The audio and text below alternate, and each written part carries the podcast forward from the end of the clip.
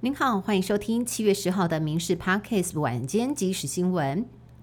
为了宣誓打击诈骗的决心，总统蔡英文今天前往刑事警察局视察，也慰劳第一线人员的辛劳。对于最近引发民怨沸腾的杀警案，主谋竟然获准转服外役监，总统面对记者喊话的时候，也点头同意尽速修法。立院最快九月开议之后审查。法务部长蔡清祥今天表示，在修法完成之前，已经督促矫正署对于个案要从严审查。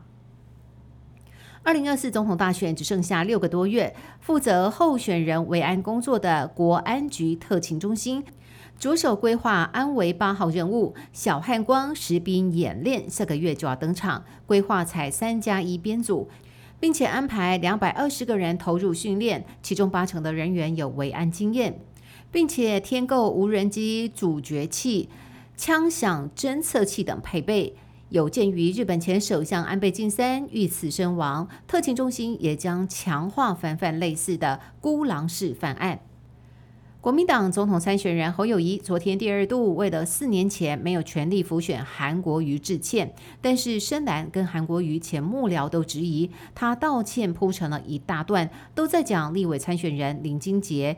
最后才顺带对韩说 t a i 认为诚意根本不够，不止韩国瑜的前幕僚不买单，韩粉也留言说绝对不原谅。韩国瑜本人则是很快发声明，强调从政不变的信念就是爱与包容，期盼担忧中华民国未来的同志团结，一起为人民福祉努力。跟上回一样，依旧没有登高一呼，要支持者全力挺侯。党内立委强调，道歉都是一步步来，看好后续整合。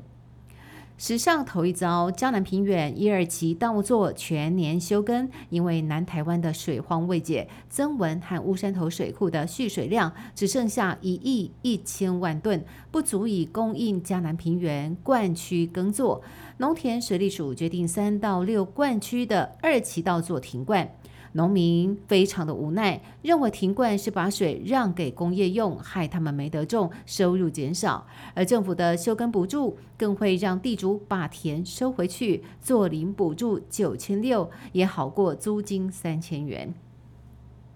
根据统计，夏天最容易发生重大公安意外，劳动部在全国的工地同步展开劳检。